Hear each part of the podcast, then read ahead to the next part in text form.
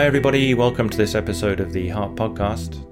My name is James Rudd and I'm delighted to be joined today by Professor David Hildick-Smith. David is a structural and interventional cardiologist, and along with several co-authors he's recently written an Education in Heart article all about balloon aortic valvuloplasty. We have an interesting discussion comparing that to other techniques for intervention on the aortic valve, and we also highlight the place of B A V in twenty twenty. I hope you enjoy the show.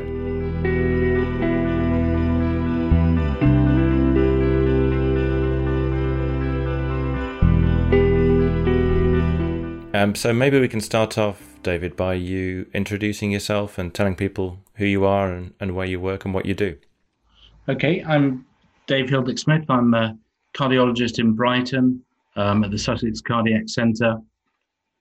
I deal mostly with patients who have valvular or structural heart conditions, but I also, like most interventional cardiologists, do coronary intervention. And I would say the structural side of things has been increasing over the last five or so years, so occupies more and more of my time. And you're uh, an expert on the percutaneous management of aortic stenosis and have recently written Uh, a very comprehensive review of balloon aortic valvuloplasty. Maybe we can start by you setting the scene on aortic stenosis and just tell everybody why it's an important condition. Yes, so aortic stenosis is a sort of wear and tear condition, uh, a bit like hip osteoarthritis, that it will tend to increase gradually its prevalence with age. It's a prevalence of about ten percent in those aged eighty or over. Um, since we've been able to do things other than just surgery, it's become apparent quite how many people in their eighties and beyond who previously wouldn't really have been considered for aortic valve replacement um, do in fact have aortic stenosis, many of whom warrant treatment with particularly transcatheter aortic valve implantation, but also sometimes may present for balloon aortic valvuloplasty. And, and what are the different treatment options for patients uh, who need it in broad terms? I think you've mentioned them all there, yes, but perhaps yes. a little bit more detail.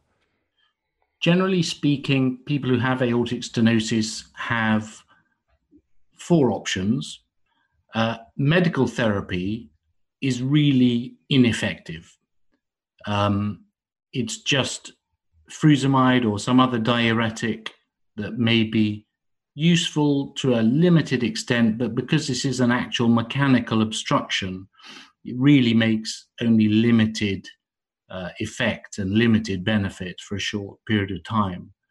Um, after that, there's balloon valvuloplasty, and that's a bit of a halfway house. It's not really correcting the aortic stenosis, but it is improving the situation over a discrete period of time. So that fits in a rather specific niche. Then in terms of definitive treatments, there's transcatheter aortic valve implantation, which is actually, of course, putting in a new valve via an arterial access route of choice, usually the femoral artery. And then lastly, there is surgical aortic valve replacement, which has always been the mainstay of treatment for aortic stenosis until really the last ten years or so, when there's been an explosive growth in transcatheter modalities, partly through patient interest, partly through uh, cardiology interest, partly through the less invasive nature of the technology and therefore its acceptability to patients. And can we discuss the American and European guidelines and where balloon aortic valvuloplasty, or B A V, let's call it from now on, where does that fit into a treatment hierarchy in, in twenty twenty? Yeah, so the guidelines are, um, you know, often guidelines, despite their best intentions, lag slightly out of date. Um, mm. The guidelines say that balloon valvuloplasty can be considered as a bridge, which certainly that would be what most people would agree. Uh, so a bridge to, for example, surgical valve replacement or transcatheter valve implantation. Okay. Um, so that may be a particular niche. The guidelines also suggest uh, its place in temporizing patients who may need non-cardiac surgery. And I think there's significantly less agreement around that. And also the guidelines would suggest that balloon valvuloplasty can be used as a, if you like, a diagnostic palpation of the aortic valve in people who have other conditions which might make them symptomatic. So, for example, if someone has quite bad lung disease, uh, but also quite bad aortic stenosis, you could theoretically do a balloon valvuloplasty to see whether they get any better, and therefore to see whether you can justify doing something more invasive. Yeah, that's fascinating, and it's an area I hadn't ever considered, uh, and I'd like to come back and chat a bit more about that later on if we can, but maybe we can also discuss how long B A V has been around. It's, it seems to have been around since I was a, a medical student in some form or another. Is that correct? Yes, since you were very young indeed, James. um, so, it, yes, it's been around a long time. And in fact, when you trace the origins of TAVI as well, it's amazing how far back it actually goes when you track it to yeah. the first incredible pioneers. But um, Alan Cribier was probably the most famous Um, exponent of balloon valvuloplasty, and published uh, on it, I think nineteen eighty-six, a, a significant series of patients. And there was a lot of enthusiasm, the concept that you could put a balloon into the aortic valve, inflate the balloon, widen the valve, and patients would feel significantly better. And in fact, one of the interesting things about balloon valvuloplasty is that if you get the right patient and they're very, very symptomatic and they don't really have any other options, then the balloon valvuloplasty can be extremely effective in relieving their symptoms. But unfortunately, it turns out that that improvement lasts usually only about six months. It, it depends a bit on the anatomy, but what you've actually achieved with the valvuloplasty is you stretch the leaflets, so some of the calcific uh, nodules and lines of fusion get cracked a little bit, and you slightly increase the flexibility of the valve, so it may increase in area by, let's say, zero point one centimeters squared. Mm. And that in fact is enough to give patients a significant benefit in their symptoms, but unfortunately it re Uh, reaccrues over the next six to nine months or so. And hence, I'm assuming the logic of using it as a bridge to something else rather than as a one-time. Yes, exactly. So, so, so as a bridge to something definitive, it makes good sense if it's really not possible to do the actual definitive thing. And, and in fact, in real terms, as TAVI's got better and better, it's often not really needed in that context, except in extreme circumstances. Um, but it also does mean generally that balloon valvuloplasty is used rather less now than probably it was five or ten years ago. And I'm assuming that's the reason it fell out of favour initially. Is it back in the in the late eighties and nineties that people saw absolutely. That the problem came back quite quickly? Yes, uh, yeah. absolutely. So there was an initial enthusiasm, and then everyone sort of began to realise, oh, it doesn't really work for more than a few months, and then what do you do? Yeah. Um, so, of course, the enthusiasm for it without a without a definitive treatment available at the end of it, um, it became much less attractive.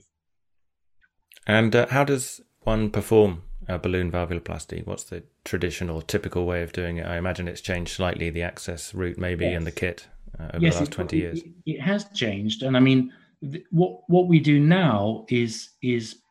quite different to what was done in early days. And in fact, we, we I remember actually getting Alan Cribier to come to Brighton to do um, a valvuloplasty case where we did it transeptal, and in fact, the same way as he did the initial TAVI procedures. And it's incredible to think that such a difficult procedure was done with so little availability of backup in a way, um, and done successfully.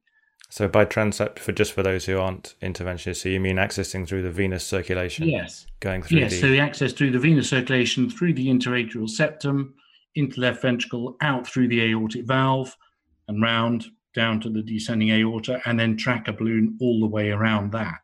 Wow. Um, okay. So quite a quite a complex way to do it, and of course at the time it was done like that because we didn't really have good systems for closing the arterial circulation, and right. indeed, of course, TAVI was done like that as well. Uh, and the balloons themselves might be sixteen French or something like that. So we're talking, you know, big holes in the arteries without very good ways of dealing with the the defect. Uh, right. and, and when, in fact, we first did balloon valvuloplasty, I remember, you know, we would be sometimes making a fourteen French hole in the artery and then pressing on it. Yeah, yeah um, for a long time. Not, not a, not, not a, a prospect that would fill anybody with glee these days. So these days we can do it with maybe ten French access in the arterial system with good closure systems to make sure that the arteriotomy is closed nicely. Uh, the valve is crossed, and this would usually be done under local anesthetic with or without sedation. Okay. Um, once the valve is crossed, then a stiff and curly wire can be placed in the left ventricle for safety. And as another streamlining of the procedure, the, the rapid pacing that you need to do to, to drop the blood pressure can be done using that left ventricular wire. So there isn't actually need for a, a venous pacemaker temporarily. So okay. you just use the wire in the left ventricle and pace at a high voltage, say fifteen volts, through that wire. Uh, and that, of course, drops the blood pressure transiently to maybe fifty or sixty millimeters of mercury. And that means that when you inflate the balloon, the balloon stays still. Yeah. So you can choose a balloon based, if you're if you if you have a C T scan, that's great. You can base it on that. Otherwise, you have to base it on echo parameters. And as a very rough guide, it might be Uh, an average twenty for a female, twenty-two, twenty-three for a male, and you simply inflate the balloon two or three times during rapid pacing, deflate the balloon, take everything out, measure the pressures in the ventricle and in the aorta, and check that you've achieved at least a fifty percent reduction in the hemodynamic gradient. And if you've done that, then very likely the patient will be very much better. And in terms of cerebral protection devices or anything like that, are they routinely used or not? The kind of patient in whom you might be doing a balloon valvuloplasty is probably somebody in whom you would be looking either to bridge to something else or possibly palliative on its own. So okay. I think very few people would use cerebral protection um, in that setting, although increasingly people will use it, and it will become absolutely the default in TAVI. Yeah, yeah, absolutely. Um, and can we talk a little bit about some very specific areas where you may use uh, valvuloplasty uh, in twenty twenty? Some of them you mentioned in your article, things like uh, patients presenting with cardiogenic shock with tight aortic stenosis. Yes. And pregnancy is another one. Yeah, so pregnancy, of course, is very rare, and that would be bicuspid aortic valve. So, you know, whether or not it's really sensible, I think, is questionable, and probably right. everybody only sees one case every five years. But um, cardiogenic shock, it's tricky. You know, I think, I mean, if it if the cardiogenic shock or, or uh, extreme poor condition of the patient is unquestionably down to aortic stenosis, then you, you, you've really taken at least half the risk mm. um, of a TAVI by doing the balloon valvuloplasty. So as TAVI gets better and better, so more and more people would say, well, you know, if it's clearly the the valve that's the problem, do a TAVI. Mm. Don't just do half a job. Um, but I think there are still issues around the size of the, the vascular access and therefore the complications there. Um, there are some economic arguments, unfortunately, of course, as well, with regard to um, spending money wisely. You don't want to do a TAVI and, and somebody... Uh, does not survive more than a few days. Uh, right. So so balloon valvuloplasty in that setting is is a good option, but it, it's also worth saying that um, it is nice to have the capacity to convert to a TAVI if necessary. Well, certainly we've had, I would say only three cases, but three cases in the last uh, ten years out of five hundred valvuloplasties where we've immediately converted to TAVI because there's been a complication in terms of aortic regurgitation, which is thankfully very rare, but um, but it does happen. And then if if you have no option, you know, that would be really unfortunate. Can we talk a little bit about the uh, both the outcome data from B A V we've mentioned slightly earlier on, but also the, the complications uh, that people can expect? Yes, the outcome data show that the technique is is reasonably safe um, in the context of the patient group that are having it. So the mortality might be, I mean, it's difficult to pin this down because if it's elective, the mortality is far lower than if it's emergency. But as a as a gross generalization, there might be, say, a two percent mortality and a similar kind of stroke risk and about a one percent or slightly lower risk of severe aortic regurgitation. Okay. So when you add it up, it's, you know, in that patient group, it's not an insignificant risk. And that's one of the reasons, of course, why uh, recommending it in patients as a prelude to non-cardiac surgery doesn't necessarily add up. Yes, you talk about that, and you say that um, uh, frequently patients are discovered to have aortic stenosis uh, during workup for non-cardiac surgery, and intervention may be requested. Uh, yes. But you I mean, you should strongly I mean, resist this. Yes, uh, this I mean, it happens all the time. You know, in the N D T, yeah. And everybody will be familiar with this. Oh, patient's going to have a hip replacement. Uh, they've been found to have aortic stenosis with a gradient of seventy-five and good left ventricular function. Please, can you do the needful? Um, and then we'll be very happy to get on with the hip. Um, and, you know, they're asking for a balloon valvuloplasty in that setting doesn't really add up because you're making a very small difference to the valve, you know, usually only zero point one centimeter squared at a risk of maybe three percent of a major complication. Mm. Um, and when you compare that then with the potential benefits you may have offered that patient in terms of reduction of risk around their hip replacement, you probably, you probably haven't done them a favor because the, the risk is that everyone treats them as, oh, they've had their aortic valve problem fixed with a balloon, so we don't have to be quite so cautious or careful with all the fluid management and anaesthetic management. But in fact, we've made a very limited difference to their physiology. And actually in our M D T, and I'm sure in lots of people's M D Ts, what we do is we, we push back really and we say, please do take advice from our cardiac anaesthetists who'll be happy to um, help. Mm. In this setting where really the better option is that you go ahead with the operation knowing that they have aortic stenosis and therefore the hemodynamics and the fluid balance are going to be very important. And what would you say just in, in the last few minutes, uh, David, about the future of B A V uh, and maybe other percutaneous techniques that you mentioned towards the end of your article? Uh, you're, yes. You're now using it more um, after a TAVI, aren't you, as well? I, th- I suppose what I'd say is that blowing up a balloon in an aortic valve is a, is a relatively uncontrolled and slightly dangerous thing to do um, as a very gross generalization. And therefore, uh, to, to, to do it without um, the protection of some other modality is uh, diminishing in frequency. So TAVI's getting slicker, the The size of the catheters is getting smaller. The risks to the patient are getting lower. Um, so in many cases, the, the niche into which balloon valvuloplasty alone fits is getting smaller. Um, but it's probably worth uh, adding at this point that that only is true for places where the extreme cost of the TAVI procedure can be accommodated. So in in in in many countries and cultures that won't be the case. Mm. So there is there is room for an improved balloon technology, um, which I think many companies are interested in developing. So slightly more durable results, returning the flexibility of the valve by perhaps setting the clock back five years or so, and being able to give people a five-year result with a, as it were, inverted commas, balloon-only, inverted commas, technology.